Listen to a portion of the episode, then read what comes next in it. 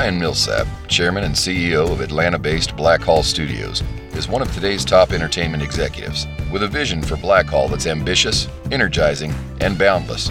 Millsap is blazing a trail through the heart of the South and setting his sights on the future of entertainment. Listen and learn as Ryan Millsap journeys through the myriad industries, people, and landscapes that traverse the complex and dynamic world of film production.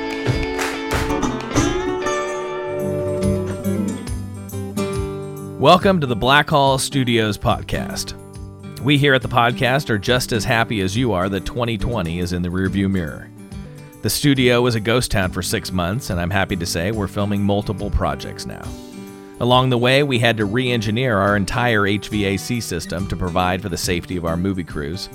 Yeah, I'm looking forward to 2021 bringing us all a little more prosperity.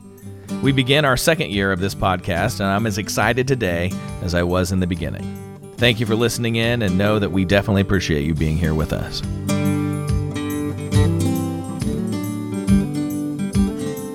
My next guest is a syndicated political and cultural columnist whose work can be read in the Atlanta Business Chronicle, the Orange County Register, Zero Hedge, Chattanooga Times Free Press, the Los Angeles Daily News, and many others.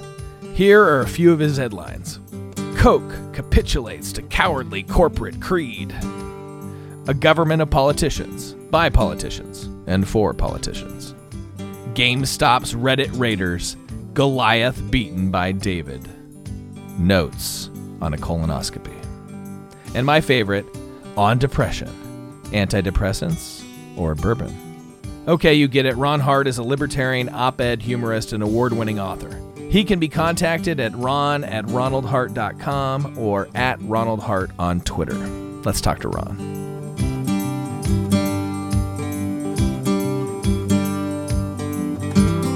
Hi, this is Ryan Millsap. Welcome to the Blackhall Studios podcast. Today on the podcast, we have Ron Hart, a libertarian op ed humorist, and I think one of the most underrated writers in the country.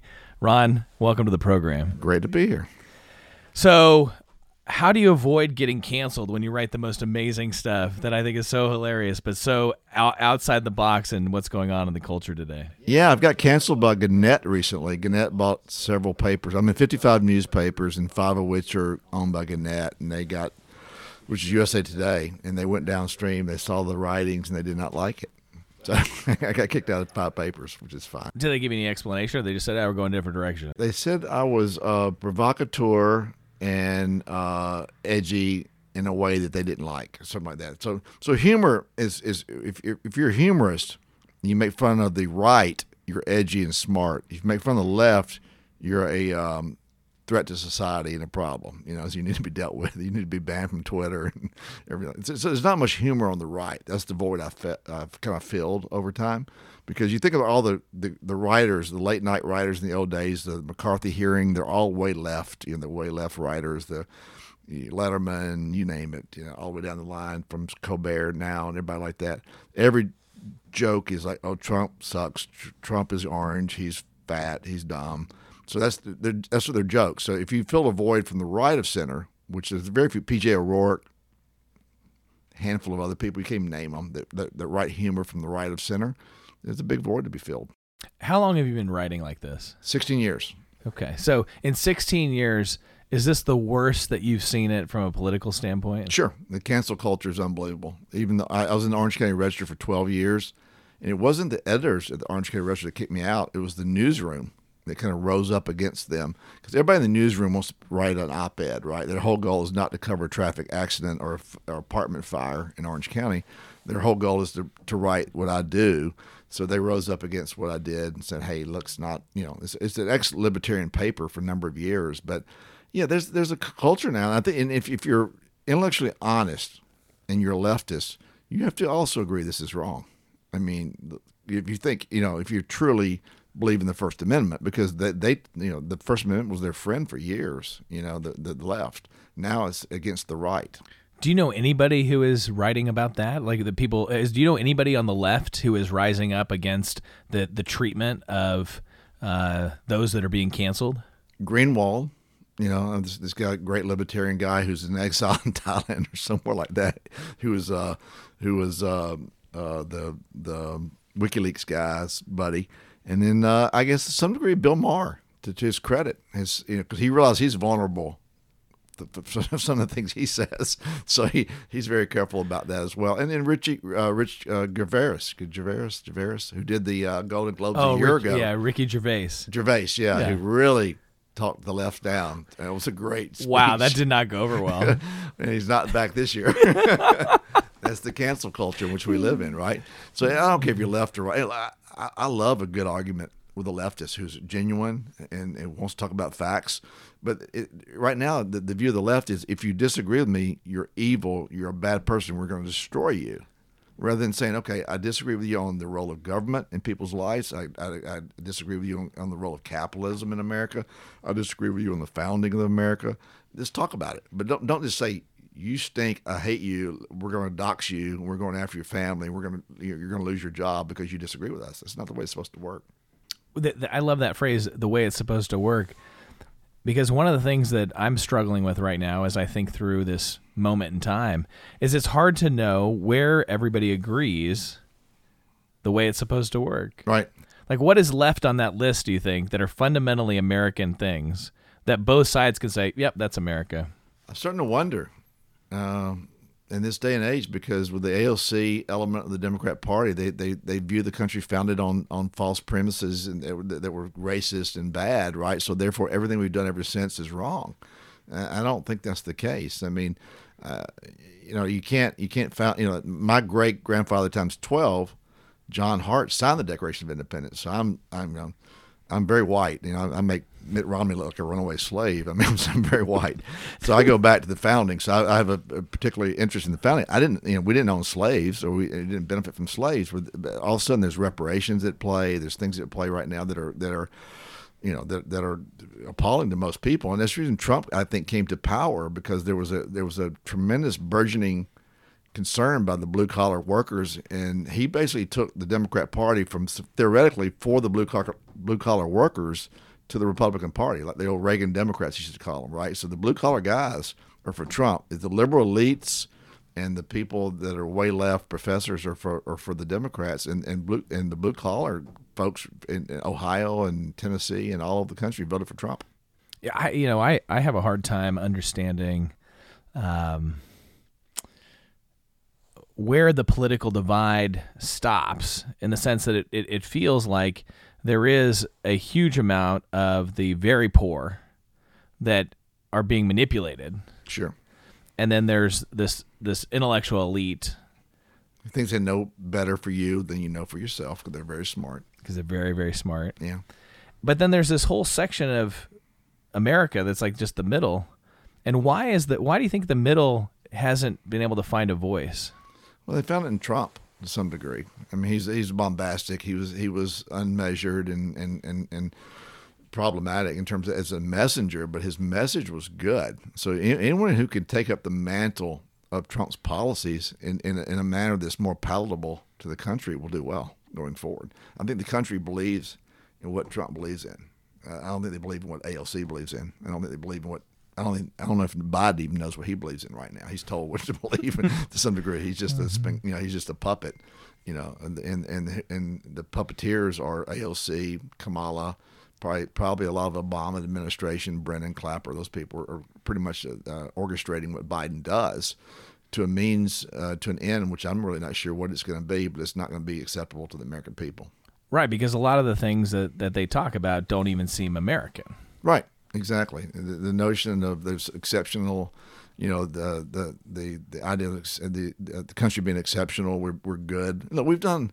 Look, we've we've not conquered other countries. We don't take things from other people. We go to World War II. We free Europe. You know, free you know Jews from from Holocaust and, and places like that. We go to countries that Vietnam, which we shouldn't have gone to as a libertarian, but then again, we go there. We we go and do things for people at our expense, including Iraq and, and Afghanistan for the betterment of the world. And I don't think we ask for a lot. You know, We don't ask for anything other Yeah. than other than burden, really. I Right. mean, we're, we're the world's police force. right. We're the world's reserve currency. Um, you know, we get a, a lot of benefits from that, and in many ways earned Right. over time. People trust Americans, Right. They- they- even even today, in the aftermath of the carnage on some level of the reputation I don't think necessarily all earned by Trump, but certainly perpetuated. Like you know, Trump gave people a lot of jumping off points to then spread evil, Right. You know, spread spread ill about Republicans, spread ill about Trump himself, spread ill about America. Right. But I think deep down, I mean, I've traveled the world and I've never been in a place where people didn't secretly love America. Yeah, they do. And uh, we're, we're kind of the bully. I think they think we're, we're big. There, there's a certain amount of resentment about America, what we got going on here. Everybody wants to be here. At the end of the day, that's all that matters. I mean, we got a velvet rope in our country. Everybody's just lined up to get in, so we must be doing something right. Uh, I, guess we all watched Meghan and Prince Harry the other night, you know, who escaped England's racism to come here.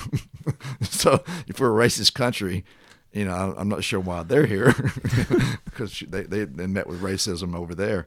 Uh, yeah, this is a great country that we've built. I think if we, we lose a lot of our identity by by going the direction we're going, it troubles a lot of people. You have to step back, and the problem is most people don't understand it because the the education system is ruled by the left, right? So their their narrative is that America's inherently evil and it's founded on bad principles. Therefore, you're evil, and to believe in what they do is evil. But it's it's been a great country. Name something we've done bad. I mean, I, as a libertarian, I, I was against the war in Iraq and Afghanistan.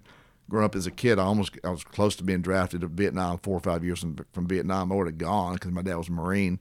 I wouldn't want to go. But you, know, you see these wars. You know, really, we're we're really one in one in four in our wars so far. you know, we won, we won World War II, but we haven't won one since. So we these these wars of choice that we get ourselves into, which was you know, if you think about it, was Truman and Johnson and, and Kennedy that got us in these Vietnam War, and then of course Bush disastrously gets us in these wars now, and then this knucklehead Biden is bombing Syria. And he's bombing countries. He's a man that owes me fourteen hundred dollars. He needs to focus on what he's doing. Get that COVID relief bill done. So then the Democrats have switched positions where they're the hawks, and the Republicans, and certainly under Trump, are the doves. I think. And and they said, "Look, this is America first. Let's pull in a little bit." If you go to Iraq and Afghanistan, it was it was a two trillion dollar social studies lesson, right? And, and if you win in Iraq, if you win in, in Afghanistan, what do you get? You rule the rubble, right? What do you get? It's like you know, and Colin Powell said it best. It's like the uh, you know, what was it called? The um, Pottery Barn theory. You break it, you own it. And so we own it over there. It's been a disaster, and they hate us still. How have your political views changed over time? Like, what what kind of political engagement did you have when you were 18 years old? You know, I, I went to Georgetown. I worked in uh, uh, President Reagan's uh, organization when I was at Georgetown. There was a Senator Bill Brock from Tennessee who who got beat by Al Gore. We all know Al Gore. So there was a switch during Carter. You know, Carter's. You know, there was a Watergate and Carter won 76, 77, 78. And, and Brock got beat out in Tennessee, and he was U.S. Trade Representative, and I was at Georgetown. So I went to work for him in the Reagan White House, essentially, while I was at Georgetown, and working my way through it. So that that formed my, a lot of my opinions. I think my dad was a policeman, pretty conservative. It just made sense to me, you know. The the, wars didn't, you know. The idea of um, the Republican Party being a, a hawkish party who want to go to war all the time that never made sense to me. I, you know, but I think capitalism, minimal government. If you, can, my view always was, if you can find the service in the yellow pages, the government doesn't need to do it, right? You, can't think of any any service the government provides where people say, "Hey, yeah, give me more of the DMV, give me more of that." You know, there's nothing. And so I, I I guarantee you, though, if they turn the DMV over to Chick Fil A, It'd be good. It'd be good. Yeah, I agree. I mean, some and everybody knows that. People would pay to go to the DMV if it was run by Chick Fil A, Right. Right, because it would be an efficient. So you could either go to the regular DMV, right or you could pay Chick-fil-A. and go to the Chick Fil A DMV. Everybody's that was Chick-fil-A. like. yeah, and fries and everything. Yeah, it'd be good. They run a tight operation. I, they wouldn't even have to serve food; just the experience. They would they would make a customer experience of the DMV that would be worth twenty dollars. yeah, So regular DMV, or for Right. twenty dollars, you can go to the Chick Fil A run DMV. they go there. You pay up for it. And what happens in, in America is that if um, you can provide a service like Chick Fil A, you make a lot of money.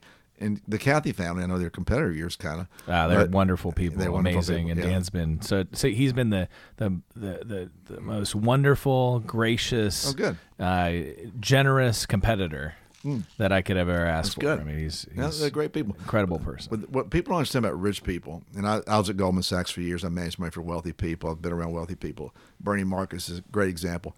They can only eat so many steaks a day. They don't get people feeding them grapes on their bed. When they get excess money, you know what they do? I bet Musk. I bet Elon Musk gets grapes in his He bed. He probably does somewhere, maybe not his bed, maybe somewhere else. But uh, yeah, he he might. But most entrepreneurs like Bernie Marcus, I played in his, Bernie Marcus's member guest. We come to a, uh, the, a Boca Raton. He comes to a water hole. The guy's worth seven billion, seven with a B, seven billion. Comes to a water hole, gets a Ziploc freezer bag, unzips it, gets a water ball to hit. This this is what entrepreneurs do. It's it, the millionaires that Home Depot created, the people that ran a store in Carrollton or wherever, who was able to make you know two or three million dollar net worth and send their kid to college. That's what they created. So that's kind of what I believe in. So. Well, do you, do you consider yourself to be a Republican or a Libertarian? Uh, libertarian at my core. I think more like a Rand Paul, a moderate libertarian. It's it's, it's a fool's errand to think you're going to be a pure libertarian. Uh, Mm-hmm. Uh, but if you have libertarian principles in terms of NSA's involvement and and you know and Julian Assange, I think he ought to be pardoned. You know, I think the the, the dude that went to Russia was his name. Um, uh, that did the NSA. Uh, drawing a blank on his name right now. But anyway, so he, I think he should be. Uh, I think they've done a public service by doing that. You know, these people that have revealed government is overreaching. I think the deep state is real. I think they're fearful of Trump or anyone who disrupts the deep state. I worked in Washington D.C. I always called it Hollywood for ugly people.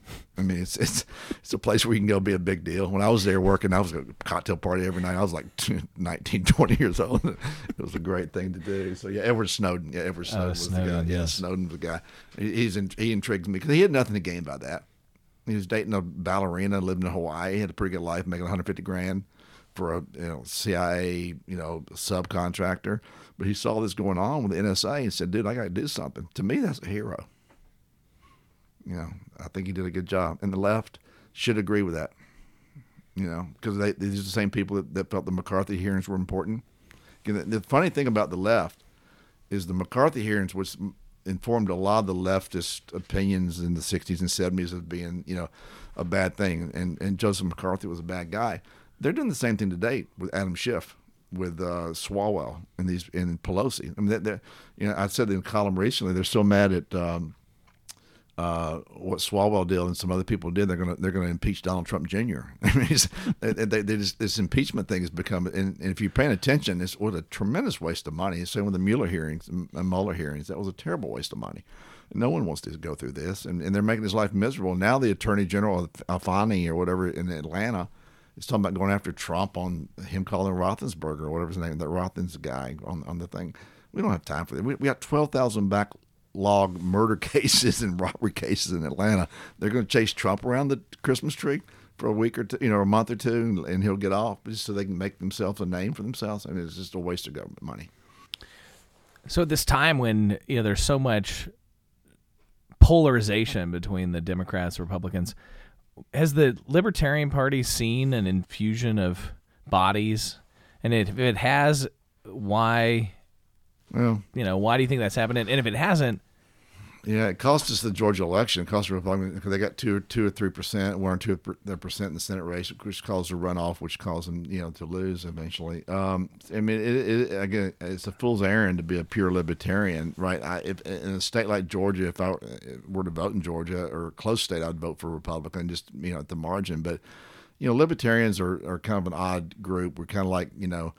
Uh, we just want to be left alone, you know. And I always say, uh, someone says, explain libertarianism to me.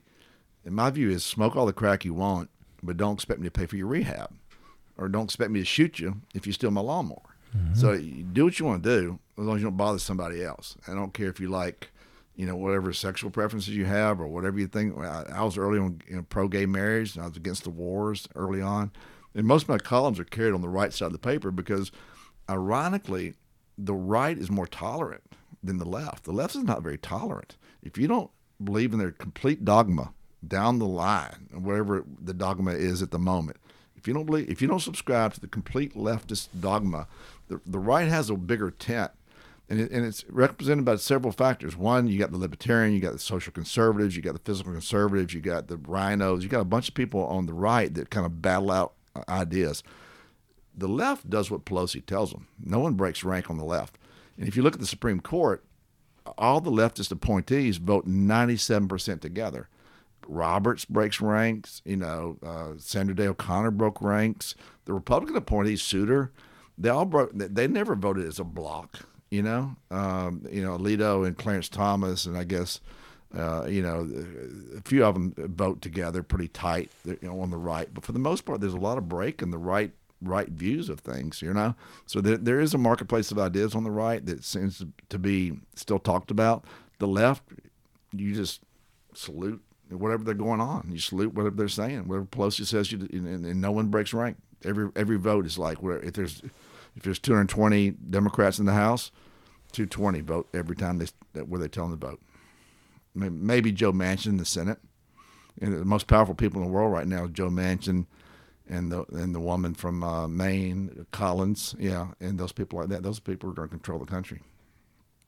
Right it is now. pretty frightening that we we break it down to yeah the swing votes. Yeah, it's a few people, and all this, and, it, and the ideology is, is so different. You think the country's a 51, 49 percent world, yet if one side gets 51, then they go there's way agendas, you know, both ways. Uh, the, the, the reality, America is kind of middle of the road if you step most Americans down, even Democrats, and talked about issues, I always talked about people. My daughter went to Vanderbilt and then Columbia, and she got a little left on me. And, and that, what I try to explain to her is that, like, what do you think the role of government is? That's the way to, to start with. When you, you have a leftist, you, you know, you know they, they, they draw the dogma, you know, the, of the left, but then, then you back it up. The only way going to change people's minds is say, what is the role of government? How much government do you want, and how much do you want to pay for? And that, if you back into it that way, then you'll find yourself in more agreement than you do normally with people. Can you find common ground with your? You say your daughter's more liberal. Yeah, I, am fine with her. We, we, you know, we just try not to talk about certain subjects. You know. no, that's why I was thinking more not just the avoidance because all of us have uh, people in our families that we have to avoid conversation with. Right. Just like I have friends who are far left and very comfortable with cancel culture because they feel like it's using their free right to impose. Right.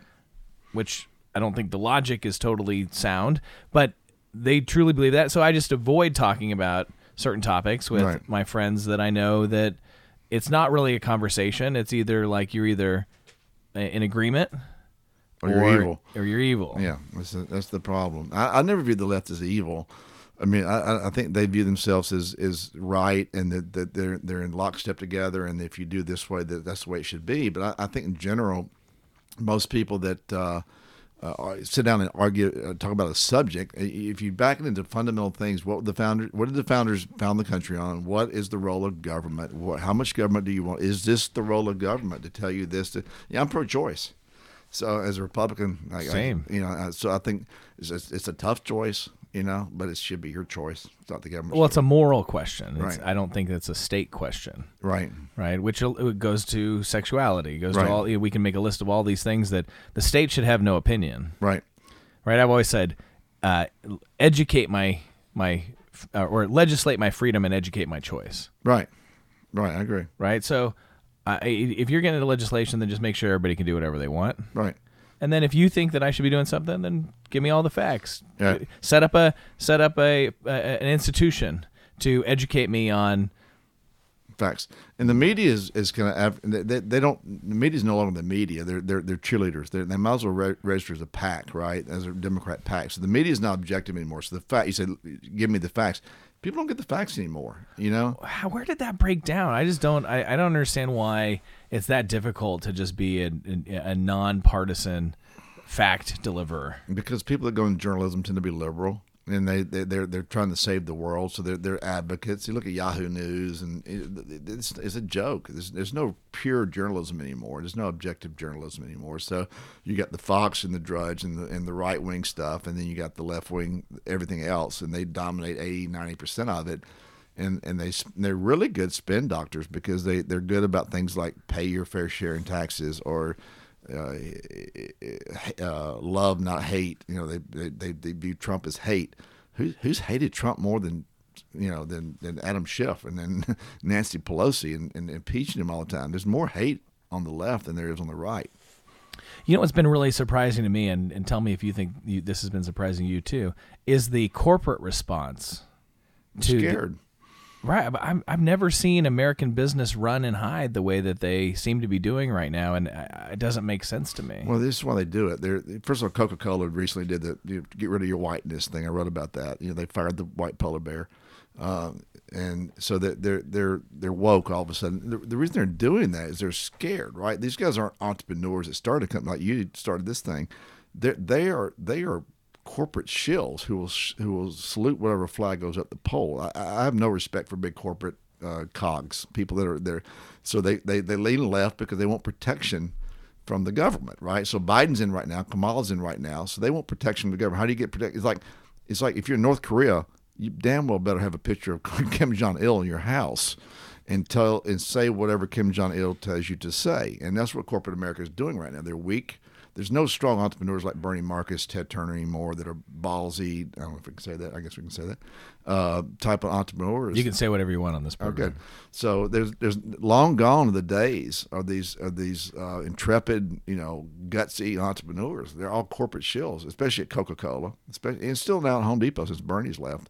They're just big corporations that have to wherever the wind's blowing, they got they got to salute whatever flag goes at the pole, and they do it just just for preservation. They just want to preserve their next bonus, their next paycheck, their next you know their next uh, quarterly earnings, and they know they got to do that to do it. Same with the BLM, which is a, which is a communist organization. It's not a really a racial organization. It's a communist organization founded by committed communists.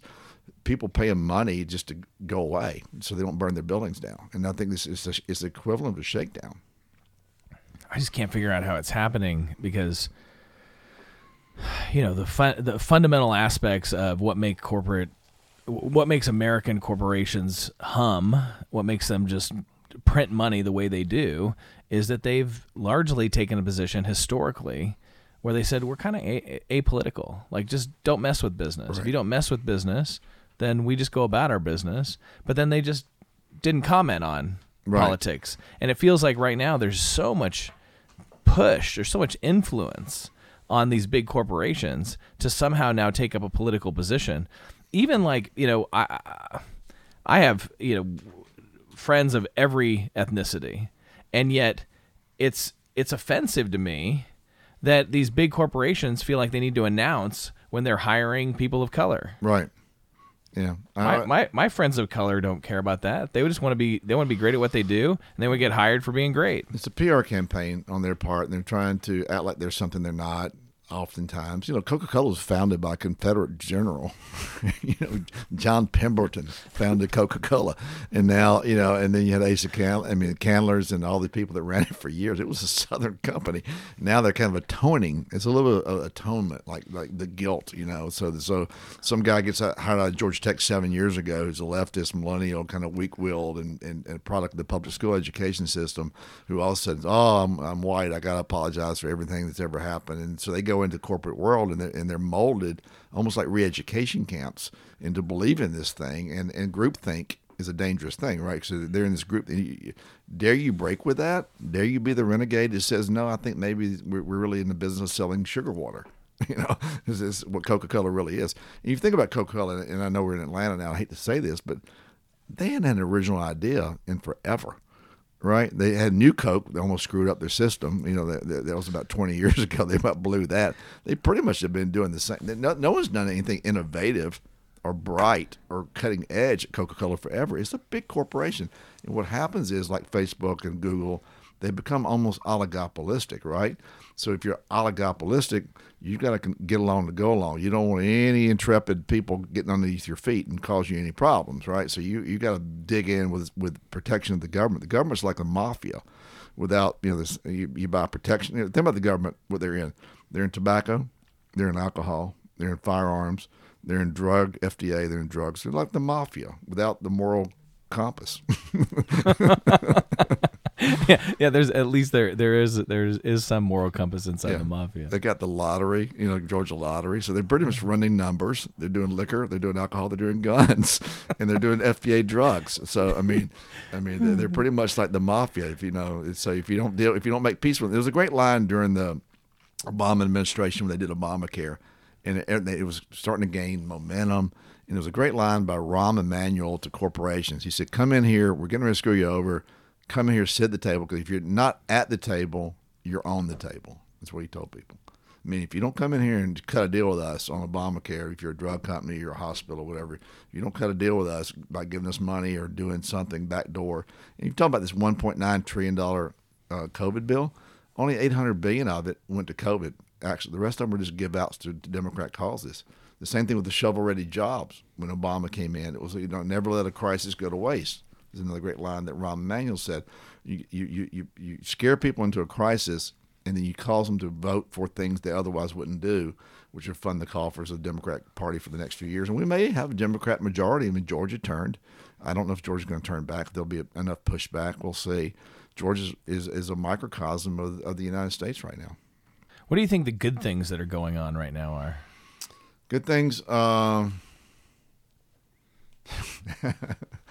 I think there's I think there's more young people that are right of center than than older people. I went I, as a reporter. I got to go to the Democrat National Convention. I got to go to the Republican National Convention. The Republican National Convention had a lot more younger people there. They're more energized. They were kind of more idealistic. Uh, Rush Limbaugh's death is, is is a big blow to the conservative movement because he had a lot of followers. He was a very great Pied Piper, you know, great great person in terms if you're right wing. He was there every day on the radio with 25, 30, 40 million people in their trucks driving, people driving to work. He, there'll be a big void, you know, lost by him. But I, I think most people, their core, if the, the teachers unions don't teach people. Um, you know, if they teach people to be leftists and then you come out being leftist, it, it, the biggest the, the biggest problem you, I think right now you get is that millennials are so um, emasculated. The men are so emasculated. They're not having kids. The, the, the best and brightest of us wait to 30, 35, 40, and they don't have kids. So we're not breeding the brightest people. You're breeding the dumbasses, you know, in, in droves. So the people that you shouldn't be breeding are breeding, if you think of it just from a very uh, stark uh, kind of cold standpoint, but the, but but these millennials are not having kids. They're having dogs. They're not, they're not getting married. You know, they're scared from marriage, from divorce. They see their parents get divorced. They see they lose their houses ten years ago, and they're and they're, that's a big big problem when the, when the best and brightest are not having kids or not not not you know the next generation may be a problem. So if you were able to go back and maybe shepherd your daughter's education differently, would you? No, I mean she went. You know, I, I was I grew up you know, small town, middle class, and was able to send my kids to good schools, Westminster and Vanderbilt and Columbia and, and the like, um, NYU. Um, it's, that's their that's their turf, right? So there's there's two turfs, there's two or three turfs in the world. First of all, the liberals control higher education. That ground has been ceded because they got tenure professors who are leftists, and that's just that's done. The right controls talk radio you know, from Sean Hannity to Rush Limbaugh. You just can't maintain a, a talk radio show if you're left wing because you can't defend your positions to callers. And then the right wing has, um, you know, has business for the most part. You know, it, eh, you know, for the, the business community who's also been backed down, like Coca-Cola got backed down by scared, being scared not to comply with the the, the, the left. But Kamala Harris and, and the left, you know, I'm, I'm not really scared of Joe Biden because he's an old school Democrat. He's made a deal with Wall Street He's made a deal with Google. He's made a deal with Amazon.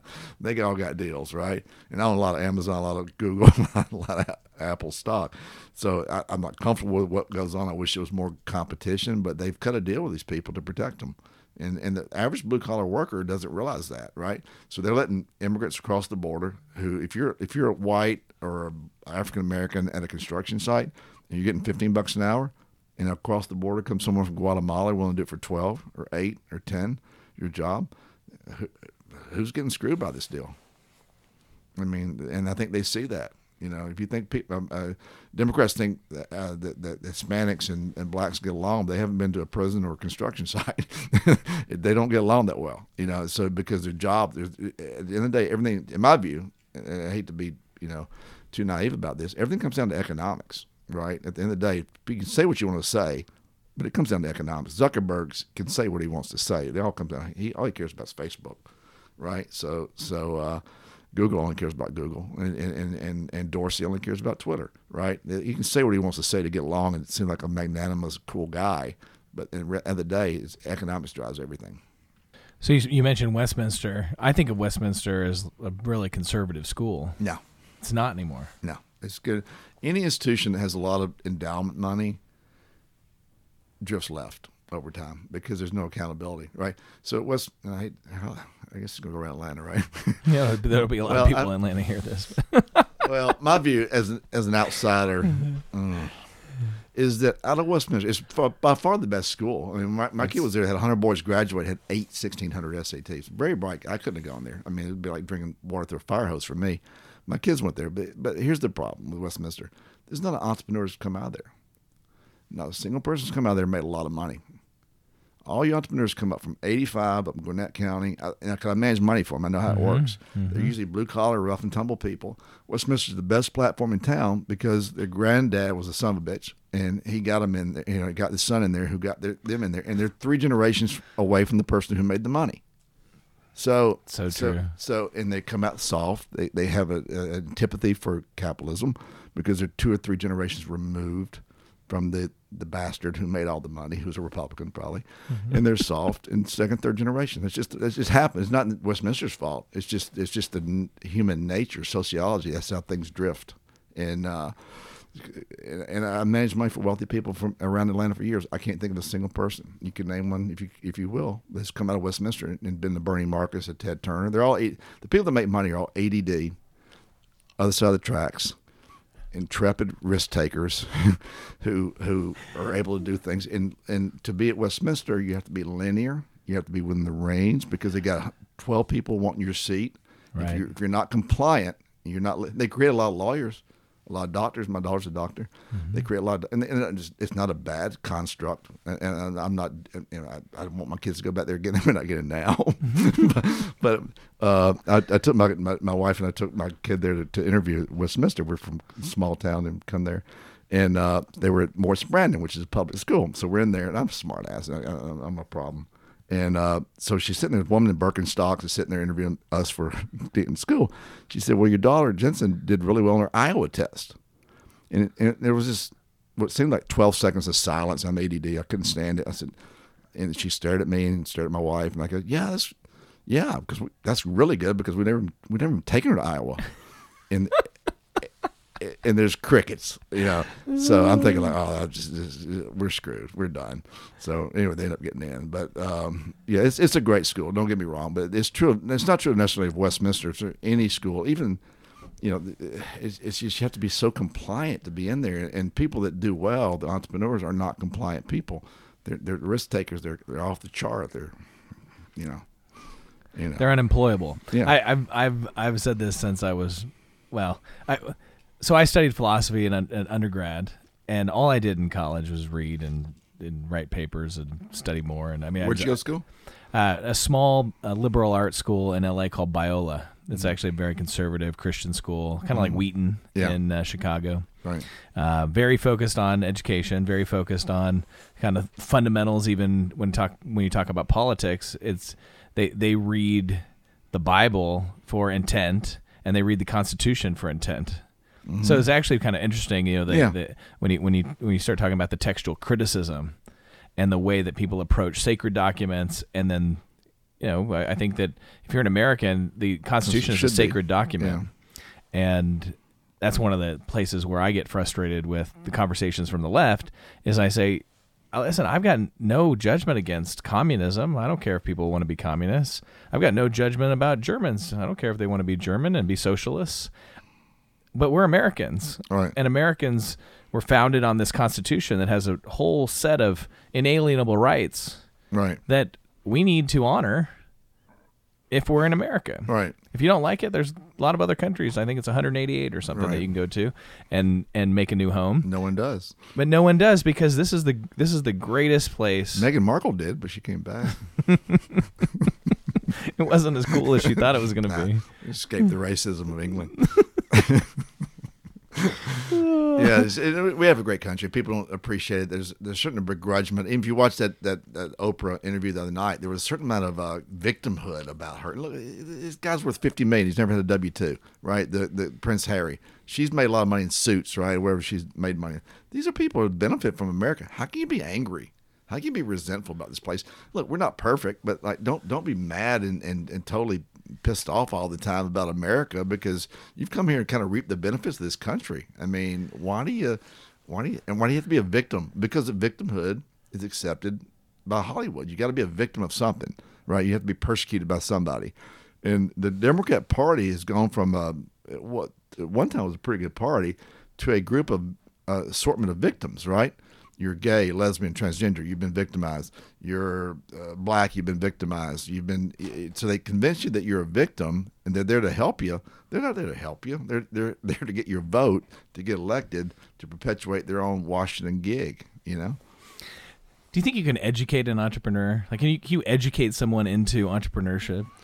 You know, we try to do an entrepreneurship program in, in Atlanta to teach kids that because most most economics at high schools are taught by some teacher that doesn't really understand economics, right? So you, you have to understand the benefit of economics. Like I was talking about earlier, Bernie Marcus, you name it, they can only eat so many steaks a day. When they when they make money, it's not greed. They turn around and invest it right back into another store, into someone else, and they pay people well. They create jobs. There's there's a ripple effect to the economy of an entrepreneur, and it has a bad name. It's been given a bad name by the left, but you know, where's the real greed? Like for example, gas is going to three bucks a gallon pretty soon, right? So Exxon's greedy, right? We're told Exxon's greedy. Exxon makes eight cents a gallon. Eight cents a gallon. The government takes 45 cents a gallon taxes. Who's greedy? I mean, the government doesn't pull out of the ground in West Texas. They don't put it in a pipeline. They don't bring it to the to the to the 7-Eleven or Mapco wherever you buy your gas, uh, the, the the Shell station. But the government gets 45 cents a gallon in taxes and, and exxon this greedy mammoth corporation is supposed to be terrible or you name whatever the corporation is they get 8 cents a gallon. That's their margin. So who's really greedy when it comes down to things? I just went out to la and, and rented a van. And we, we played golf. You think you saw it on facebook at cypress and pebble. We rented a van out there. The van was 120 120 for me to rent the van and, and, and the taxes and the rest stuff was another two, was another $150 basically it was 50% taxes fifty percent to the to the company who provided me the van. Who, who really added value here? It's, it's the company that it, you know that dealt with it. When I when I've been watching what the government's done with the money for the stimulus plans, I've thought, man, you know, this would be a lot better stimulus if you just took that trillion nine and handed it to Elon Musk. Right or Gates or someone. Somebody. I mean, I, you know, I I don't know if Gates is still an entrepreneur, in still that, that that mentality, that growth mentality, that that yeah. creative mentality. He's kind of on to other pursuits. Buffett's more of an investor, right? Right. But if you hand that money to Bezos, right. or Musk, somebody that just says, "All right, well, shoot, effect, now what could I do? With you know, right. n- now I can unleash this much of my imagination, right? Right? Because every time they get richer, they just get their imaginations get bigger, yeah. Because they're not doing it for the money, right. Ultimately, the, the, fundamental problem with government it takes money from from the most productive part of society, the entrepreneurs, and allocates it to the least productive part of society, government right? So you continue to take money from the most productive part. To, I, I, prefer Gates with his own money out there trying to do, even his ego's involved, whatever it is, or, or jobs or whomever who has a lot of money out there trying to do some things, being creative and applying entrepreneurial skills to philanthropy, right? So he's trying to figure out.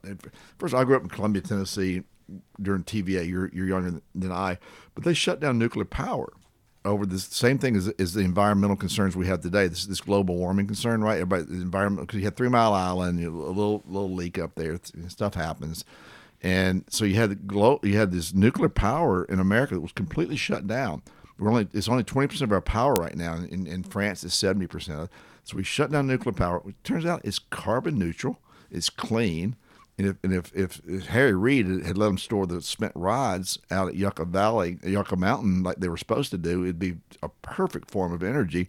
But all the, the, the alarmists, the, the same uh, knuckleheads that are talking about global warming today, you know, don't really know what they're talking about. They shut down the nuclear uh, program in America, you know, uh, 30 years ago over one little small thing because they thought it was environmental they, don't know what they're talking about necessarily. And I think the free market ultimately prices, and Gates, to his credit, is trying to construct. And of course, Georgia had a disaster with that Vogtle thing. They they, they tried to do Vogtle again under the, under the old rules, and they couldn't do a nuclear plant today. But, but Gates has a, a, formula where he can do cheap, uh, efficient nuclear plants that are smaller, which will produce energy with zero carbon. You know, and if, if he's right about that, then God bless him. Let's do it. So I spent my entire adult life on the West Coast until I moved to Georgia seven years ago. I think this is the best lifestyle in America, Southern lifestyle. Mm-hmm. Tell people who are not from the South, who are listening to this, some of the greatest things about being in the South. Well, Southerners are very independent, right? So we're like we're, we're willing to, you know, we still do Civil War reenactments for a war we lost. so we're we're we're like, and and I, and I can actually see, and I think people are saying this right now. This country is so divided. I can see us splitting again. Honestly, not not not, not over Civil War slavery with a bloody war. I'm just saying, look, dude, y'all like you, you think y'all go that way? We think we all go this way. COVID was was was a embarkation point, right? Everybody said COVID. You look at the number. Just, uh, Florida, DeSantis, 20 million people, old people, very frail people, 20 million people. New York State, 20 million people. They lost a lot more people under Cuomo, this idiot, sending people back to nursing homes and up in New York. 20 million people, a lot more people die, like 3x. I think it's 3x up in New York versus Florida. We had old people sick. And Florida was open the whole time. So when you have a choice, you err on freedom, right? You err on individual choice. I'm a big boy. I, I step out the door. I walked. On, I took a ride around your studio in, in, a golf cart. I could get hurt. I know that. That's a risk I took. Did you right? sign the liability waiver? No, I didn't. Actually, I'm going to sue tomorrow. I think I, I twisted my ankle. Dang it. Yeah. So anytime you walk out the door, you take in, inherent risk in mm-hmm. life. Right? It's risky. Right? It's a fun life. If it didn't have risk, it wouldn't be fun. Right? Otherwise. So, so the, the, the Democrats think they're going to stop the economy until no old person dies again. That's just not how it works. So there's certain risk. I know we lost a half million people. We may lose more. They tend to be. I mean, I hate to be too too cold about it, but they tend to be old and sick with with pre-existing conditions. So their days were numbered anyway, right? If you can think of it that way.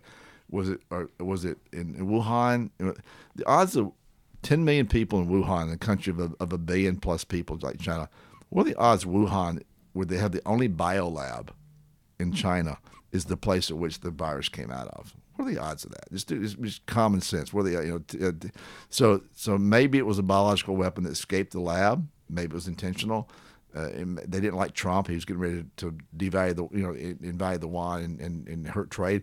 I, I don't mean, I'm not a conspiracy theorist at all, but I think that needs to be evaluated you know what what what they did and, and that because they, they are complicit. It came out of their labs, right? If we had a Tuskegee Institute situation, which is a scar on America, that's an embarrassment for us. We born you know the the the, the brunt of that. I mean, was, Tuskegee was terrible what they did down there, and it's also caused African Americans not to trust government and medicine, and they're not getting vaccines. Wait, I don't think I even know this story. What's the Tuskegee story? Uh, in the I guess after World War II, right? So they were uh, they were vaccinated. They were they were giving gonorrhea to, to African Americans in Tuskegee, which is a heavily black uh, college down there, and they were doing this uh, terrible experiment, giving them things just to test them, like, like guinea pigs, to see if they could then uh, learn, solve it, learn something, yeah. learn something. Yeah, but they didn't know that this was happening. Well, or they government, no, no, it was it was sanctioned by the U.S. government. No, the people that were being no, given. no, no, no, they didn't know, and so it was it was not as well, big. How, how are they? How are they doing that? Was it like in the food? Well, in the in the old days, they had a situation where they would do shock therapy. There was a lot of crazy things. And it's, it's, I always wonder, like Obama says, with global warming, the science is settled. Science is never settled by nature, right? So, so it's never settled. We'd still be doing leeches if it was settled. But there, there were. I think they still use leeches or some things somewhere. Uh, no, they do for to to create blood flow. They uh, but the, the Tuskegee uh, issue was like they were using African Americans as kind of guinea pigs, un, unknown to them, uh, for for various dangerous things. You know, with you know, so so as a result, that got around, and blacks are inherently tend to be more skeptical of government and, and health care. So they don't get the shots. They don't trust the, the government like they should, you know. So I don't totally blame them. I don't trust the government. well, why would you? I mean, based on the fact that we are all having a hard time imagining the best and the brightest going into government because it seems like we're living in a um, in, in the in the aftermath of de Tocqueville's prediction that it was going to be basically impossible to get the best and the brightest to go into politics because it got it was going to get so ugly. Right. I mean, based on that, I don't know. Yeah, the people going to politics. Uh, Georgetown had a foreign service school, right? So you, you know, so we had a lot of people there that were going into government. They, they usually have family money. They have altruistic reasons to go into government. It's not really for the, you know, they want to change the world. Same with people going to journalism, right? So they, they want to change the world. So they go in with a pre um, predetermined political objective, right? And it's not right wing conservatives that do that. It's it's not entrepreneurs that do that. It's people that like government, right?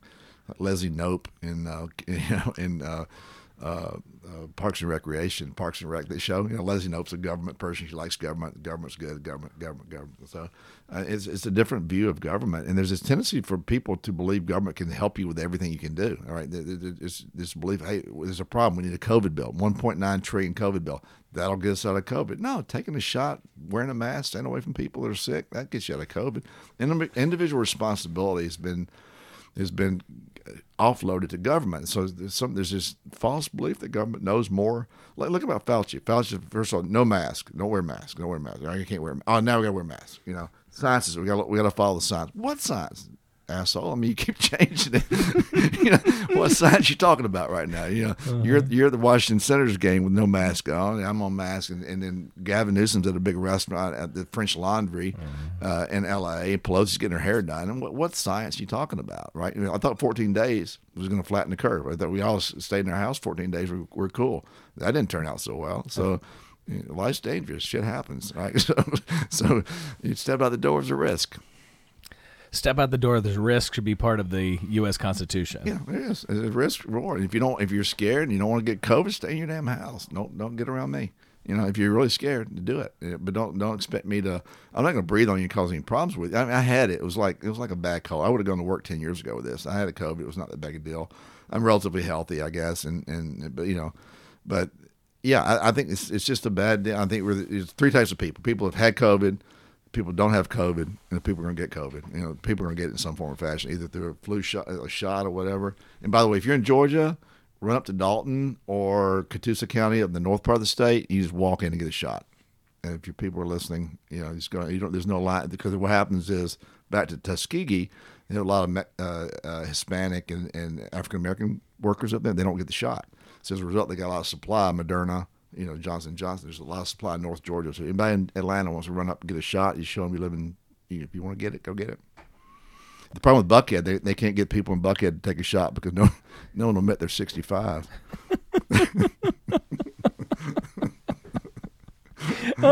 Is anybody living in Buckhead right now? Uh, I'm not.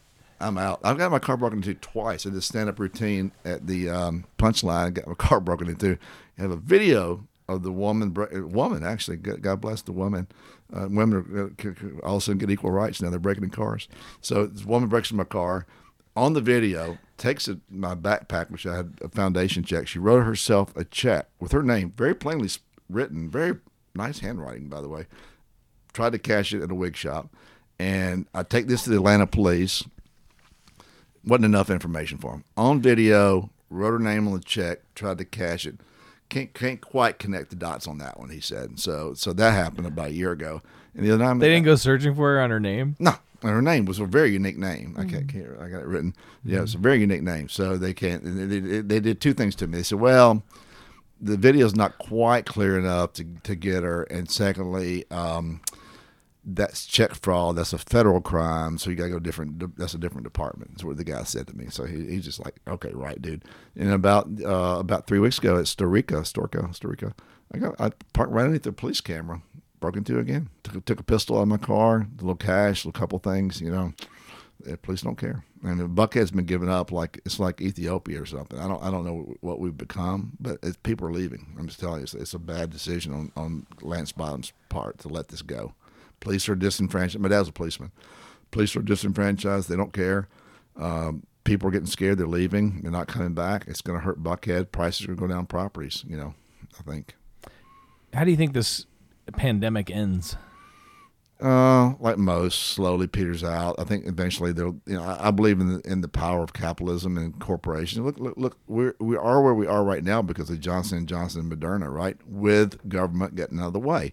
There's two fundamental things you and I believe in: government get out of the way, capitalism rule with a profit motive. I don't care. Make a profit. I don't care.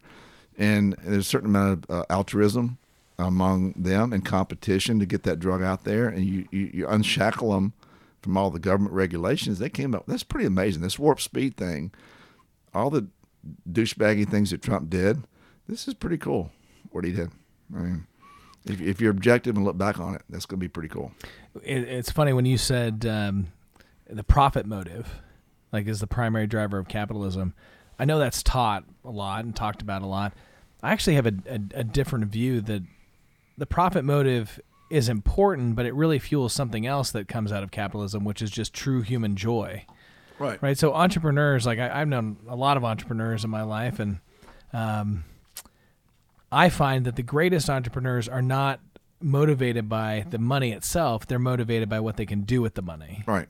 and not just for their lifestyle. Like the the, the best entrepreneurs aren't the ones who want to have uh, grapes, grapes fed to them or, No. or 12 steaks a day. You can, al- there's, there's, there's a marginal utility of money, right?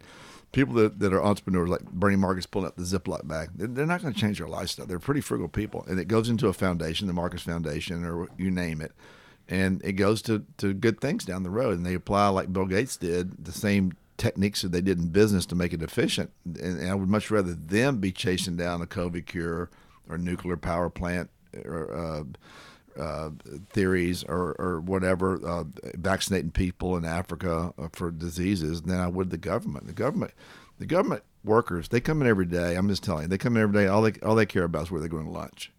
Uh, There's nothing. There's nothing. There's nothing about government workers that I've, I've ever met that really is that important. That that that appeals to me. They come in every day. They're they're cogs. They slow things down. They're gonna get paid. They're unionized. They have a pension. They don't give a rat's ass really about results. They're not results driven. Entrepreneurs have to be results driven. Otherwise, you're not you're not an entrepreneur.